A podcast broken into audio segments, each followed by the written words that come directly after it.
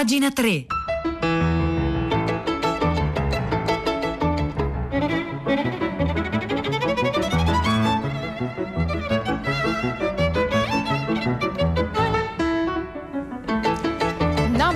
Punto di mercoledì 18 agosto, buongiorno da Marzia Coronati, ben trovate e ben trovati a pagina 3, la cultura nei giornali, nel web e nelle riviste. Iniziamo, continuiamo a parlare di Afghanistan, tra i molti temi affrontati negli articoli, nelle cronache, negli editoriali che in questi giorni avete sicuramente ascoltato e anche questa mattina nelle letture di prima pagina di Serena Danna, ha un ruolo molto rilevante la questione dell'immigrazione, in particolare dall'Europa ci si chiede cosa cambierà qui per noi, quante persone arriveranno, quali politiche saranno messe in atto. Eh, sempre a prima pagina eh, Danna ha parlato del muro che la Turchia sta costruendo al confine con l'Iran proprio per evitare che eh, gli afghani passino nel, nel paese. Ecco, oggi la prima pagina del mattino eh, ospita due immagini una di queste ore con eh, il cargo statunitense con oltre 600 afghani in fuga e un'altra invece dell'agosto del 1991 eh, con eh, un'immagine che eh, immortala i 20.000 albanesi sulla nave Vlora che in quell'anno sbarcarono, sbarcarono a Bari posto che non sono così sicura che le due vicende siano del tutto assimilabili, è certo però che da quel capitolo della storia dell'immigrazione italiana abbiamo sicuramente qualcosa da imparare. Ecco, proprio rispetto a quello che accadde nel 1991 e proprio su quello che noi possiamo trarre da quel capitolo della, della nostra storia, scrive oggi Valerio Calzolaio sulle pagine eh, digitali della rivista Ilbo Live il, sito, il nome del sito è un po' dic- difficile, ilbolive.unipd.it, poi lo linkiamo alla nostra pagina, pagina3.rai.it, lo troverete subito dopo eh, la diretta. Comunque è la rivista online dell'Università di Padova che spesso eh, raccoglie informazioni e ricerche interessanti. Questa è di Valerio Calzolaio, che è stato politico, è anche un giornalista e scrittore che studia da tempo le questioni legate alla relazione relazione tra ambiente e, e migrazione. Ecco, Valerio Calzolaio scrive nel pieno dell'agosto 1991, 30 anni fa, scoprimmo che l'Italia poteva essere meta di immigrazione di uomini e donne in fuga. Si generò un'esagerata paura di invasione e iniziarono attività ed emozioni che hanno contrassegnato la politica successiva. Facciamo ora uno sforzo sapiente di memoria. La prima nave, Vlora, era partita da Durazzo in Albania mercoledì 7 agosto, verso sera. L'immagine della mattina dopo, verso le 10, si sposta a Bari dopo che una fregata militare della Guardia Costiera non aveva consentito lo sbarco a Brindisi. Nel porto, davanti alle banchine, nessuno può aver scordato quella grande imbarcazione, un cargo mercantile stracolmo di corpi senza bagagli. La plancia affollata, gli uomini sui pennoni, tutto tutto assomigliava alle navi di emigranti italiani in arrivo circa un secolo prima nei porti atlantici delle Americhe settentrionali e meridionali. Non fu, continua Valerio Calzolaio, non fu un evento imprevedibile. Sapendo cosa stava accadendo in Europa e in Albania, la storica vicinanza tra le sponde dell'Adriatico, ma per gli emigranti non ci fu decisione a tavolino e libertà di scelta.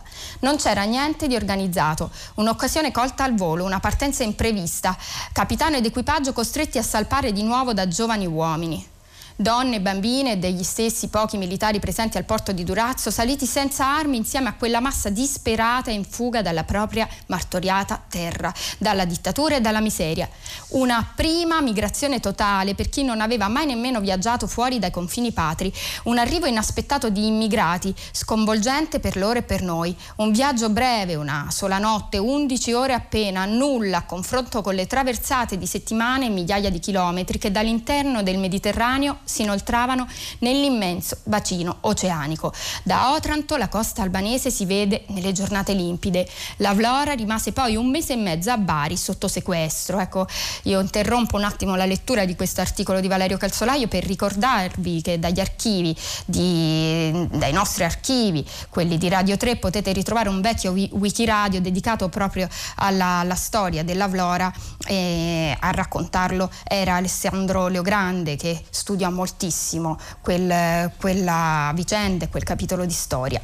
Continuiamo a leggere Valerio Calzolaio sulle pagine digitali del Bo Live, eh, scrive non era stato il primo esodo di albanesi in Italia del millennio, forse l'ottavo, ma il primo significativo del Novecento. Inoltre la Liria aveva attaccato a marzo 1991 a Brindisi, poi altre quattro navi e una decina di barche, oltre 23.000 persone accolte in Puglia con permessi di soggiorno umanitario.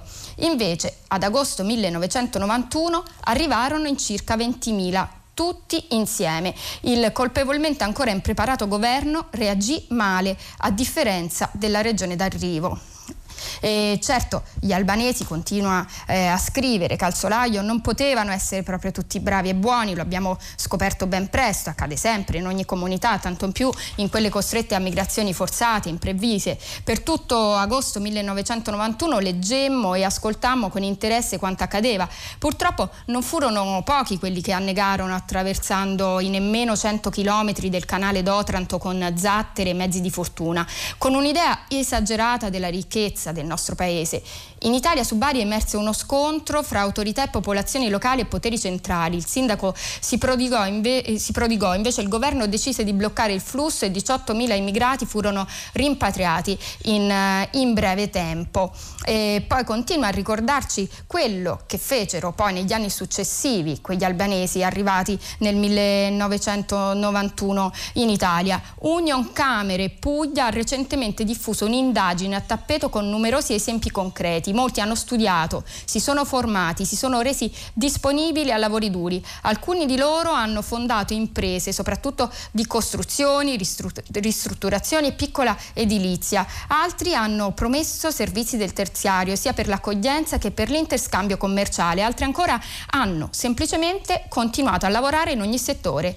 Il titolo del Sole 24 ore del 7 agosto 2021, ricorrenza della partenza, è stato Dallo sbarco di 20.000 albanesi sono nate in Puglia 1.300 PMI. Il sottotitolo ha ribadito che le Camere di Commercio oggi fotografano il processo di integrazione economica. Ecco, eh, di fronte a questi dati però torna a quegli anni Valerio Colsalaio ricordandoci che in quegli anni proprio iniziò il lessico politico intras- intransigente verso gli immigrati, alimentando sospetti e paura. Non a caso l'ordine nazionale dei giornalisti fu successivamente indotto ad adottare la Carta di Roma per l'uso corretto dei termini sulle migrazioni, un protocollo deontologico concernente richiedenti asilo, rifugiati, vittime della tratta e migranti. Sono migranti coloro che hanno cambiato stato di residenza da almeno un anno e intendono lavorare per ottenerlo. I profughi sono alcuni dei migranti tutti quelli costretti a spostarsi o emigrare da dove vivevano per cause indipendenti dalla loro volontà o scelta. Molti profughi non superano i confini del proprio Stato. Alcuni dei profughi bassissimo, non so se... in un altro Stato possono diventare rifugiati okay. se chiedono asilo Grazie, per specifiche ciao. cause definite dal diritto internazionale in un elenco chiuso. Discriminazione politica, persecuzioni personali, guerre civili il termine clandestino è meglio non utilizzarlo proprio, l'espressione ha carattere discriminatorio e denigratorio. Anche sbarco forse andrebbe utilizzato fra virgolette, appartiene a un gergo militare. Riflettiamo, conclude Valerio Calzolaio, riflettiamo prima di parlare e scrivere. Diritto di restare e libertà di migrare dovrebbero entrare a far parte del vocabolario civile. Ce lo insegnano millenni di storia, ce lo hanno insegnato anche gli albanesi sbarcati esattamente 30 anni fa.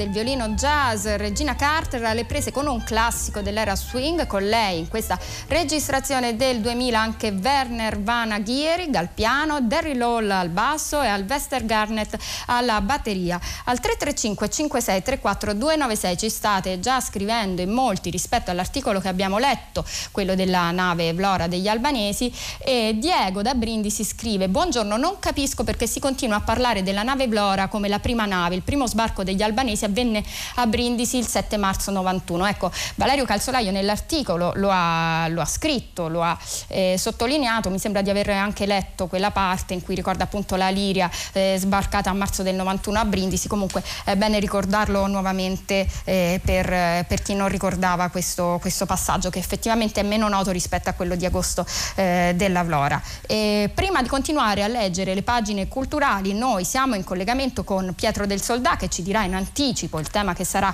approfondito a partire dalle 10 a tutta la città ne parla. Buongiorno Pietro. Eccomi Marzia, buongiorno a te le ascoltatrici e gli ascoltatori di pagina 3 che già si erano accorti che mi ero collegato, mi sa, ci scusiamo per una interferenza eh, anzitempo della mia voce. Parliamo di eutanasia stamattina, anche se il filo diretto di prima pagina continua a essere pieno di telefonate sulla questione afghana.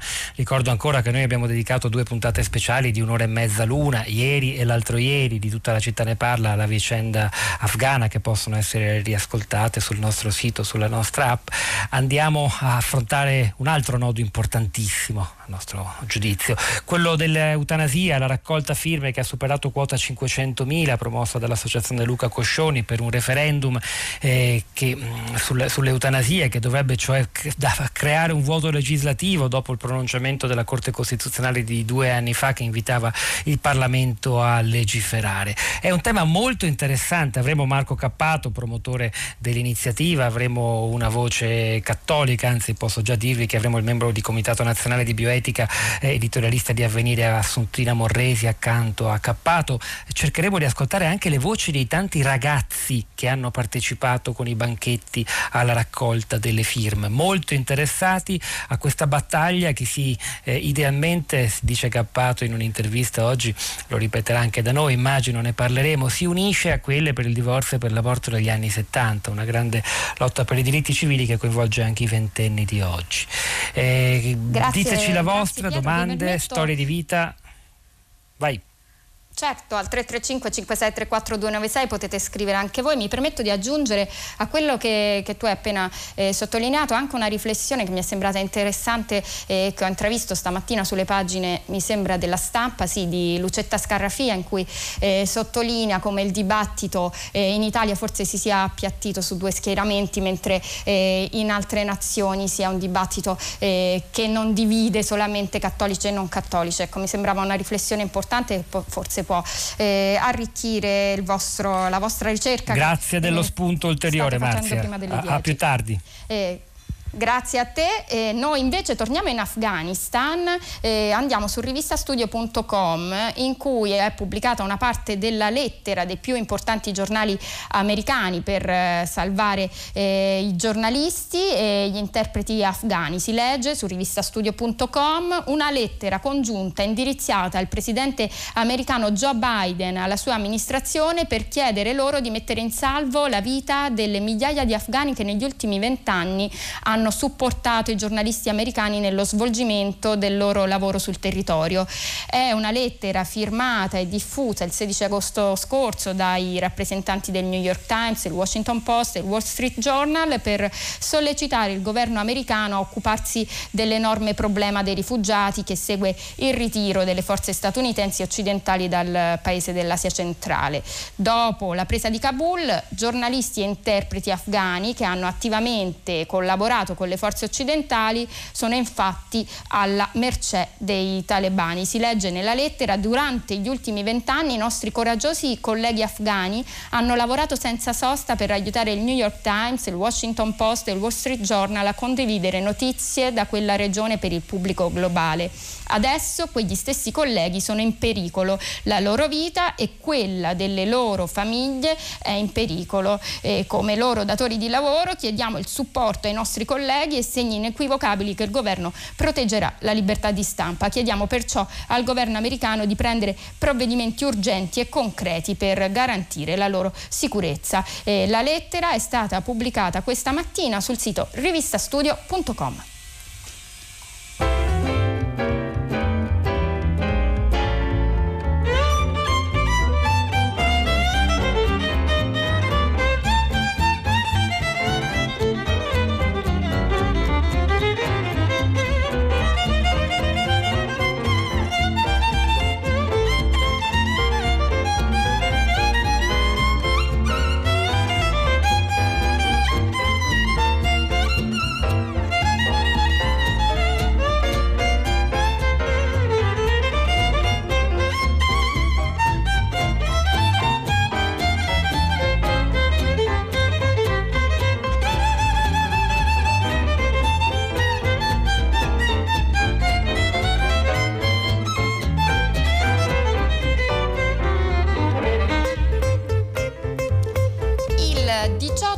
agosto del 1946, quindi esattamente 75 anni fa, un'esplosione sulla spiaggia di Pola fece decine di morti. Questo buio capitolo della nostra storia, conosciuto come strage di Vergarolla, è ripercorso questa mattina da Lucia Bella Spiga con un articolo su Avvenire.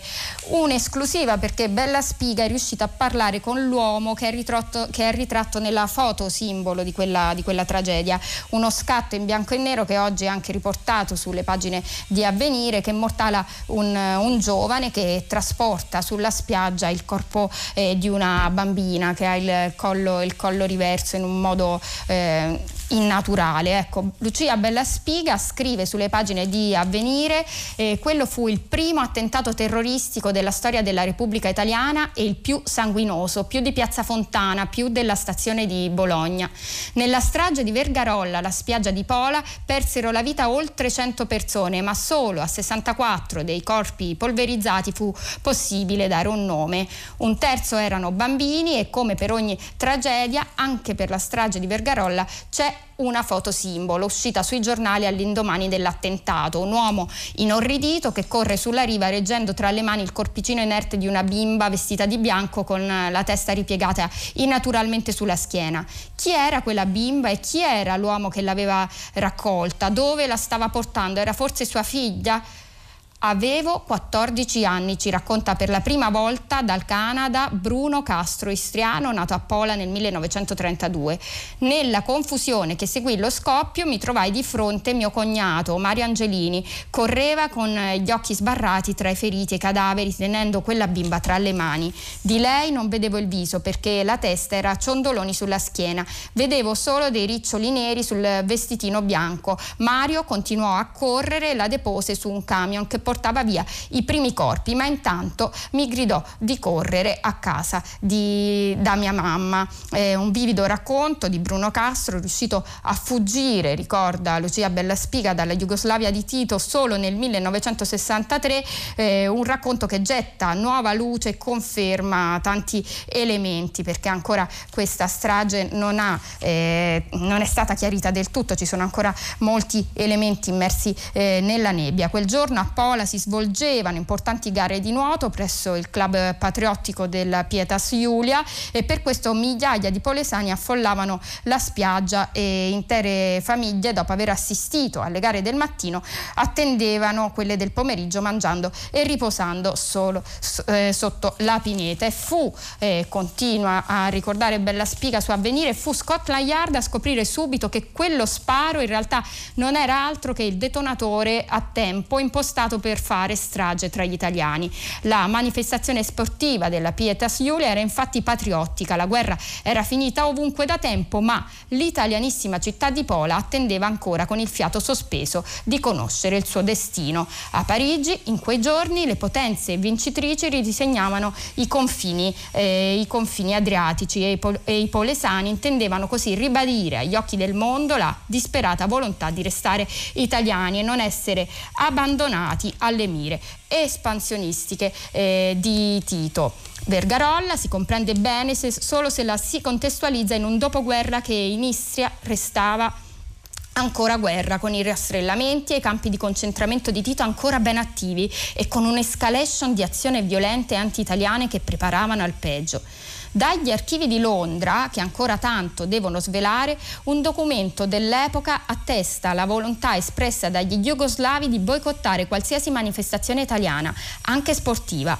Pola deve svuotarsi e diventare a tutti i costi slavi, slava e poi la città si svuotò davvero con il grande esodo, esodo del 47, lo ricorda sempre Bruno Castro, il protagonista della foto eh, raggiunto da Lucia Bella Spiga. I miei genitori furono tra i pochi che decisero di restare perché mio padre era comunista convinto, aveva le sue idee, ma la vita divenne impossibile, non esisteva alcuna libertà. Anch'io, come tutti, ho optato per partire e restare italiano, ma il regime mi rifiutava eh, eh, l'opzione con la scusa che la nostra famiglia era di origini croate. La verità è che avendo in famiglia membri del partito sarebbe stata un'onta per il regime se fossimo partiti. Così negli anni 50 con alcuni amici ho provato a scappare via mare ma qualcuno ci ha tradito. Tanti hanno tentato di fuggire ma sono spariti nel nulla. Nessuno fiatava, c'era tanta paura. L'articolo è molto più lungo, vi ho letto solo alcune parti, lo trovate nella versione integrale sulle pagine pagine di avvenire.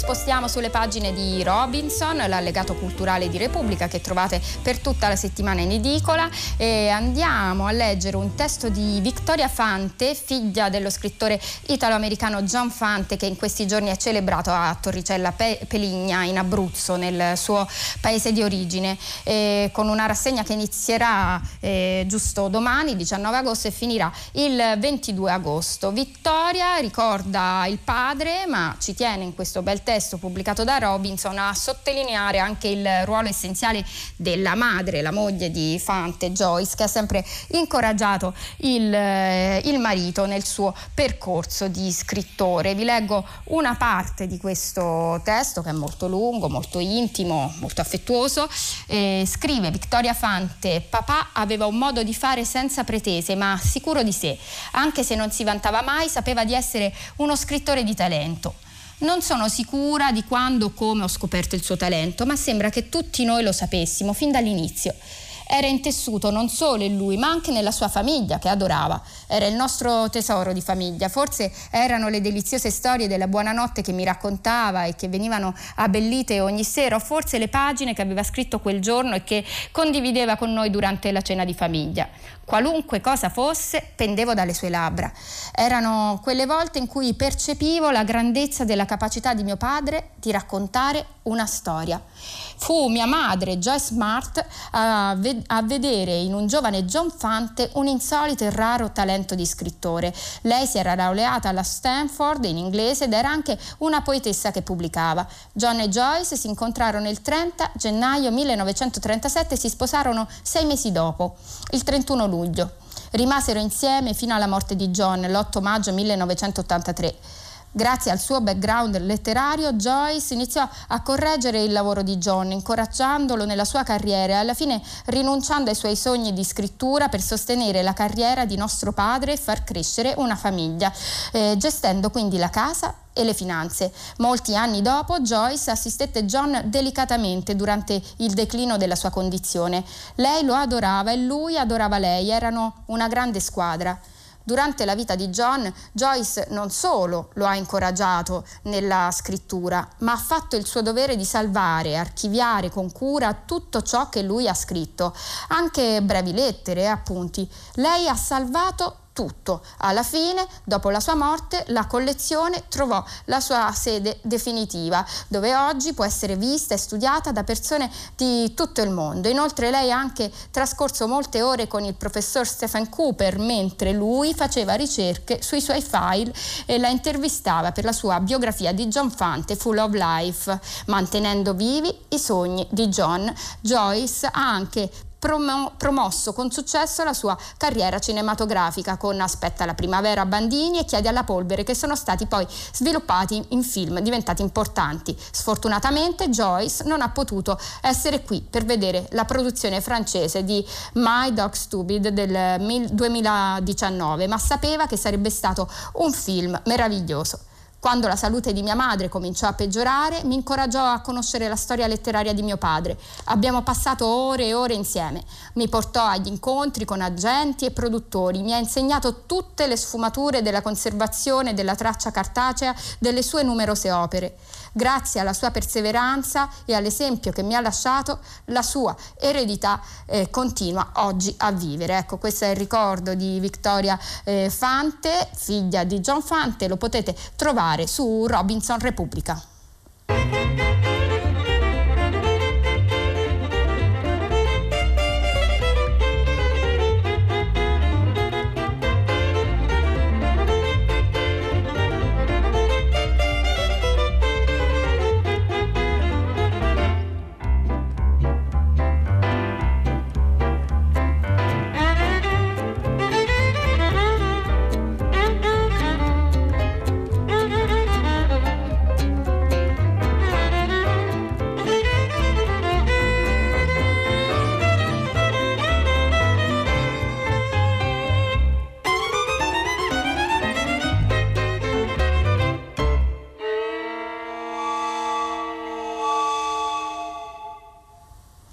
Ed erano le ultime note di Chattanooga Choo nella interpretazione della violinista Regina Carter con Werner Van Agier al piano, Derry Loll al basso e Alvester Garnett alla batteria. È ora di passare il microfono a primo movimento con la, eh, la conduzione di Diego Procoli oggi. Eh, noi facciamo in tempo a fare un'ultima segnalazione, questa volta parliamo di cinema. Sara Frisco su Il Giornale recensisce il documentario Respect dedicato a Aretha Franklin. Eh, peraltro vi ricordo che il 16 agosto scorso erano tre anni dalla sua morte. Vi invito a riascoltare una puntata dibattiti del, dal nostro archivio, la trovate sul nostro sito eh, radio3.rai.it, bellissima e un grande omaggio alla musicista. Eh, comunque torniamo sul giornale, Sara Frisco ci ricorda che il documentario è stato eh, presentato in anteprima a Los Angeles, anticipa anche alcuni dei contenuti di questa biografia di Aretha Franklin, lo trovate sul giornale, lo trovate anche tra poco linkato alla nostra pagina pagina3.rai.it. Io vi saluto assieme al tecnico Aldo Pantaleoni, a Cristiana Castellotti, a Piero Pugliese, a Maria Chiara Beranec. Un saluto da Marzia Coronati. L'appuntamento con pagina 3 è per domani alle 9.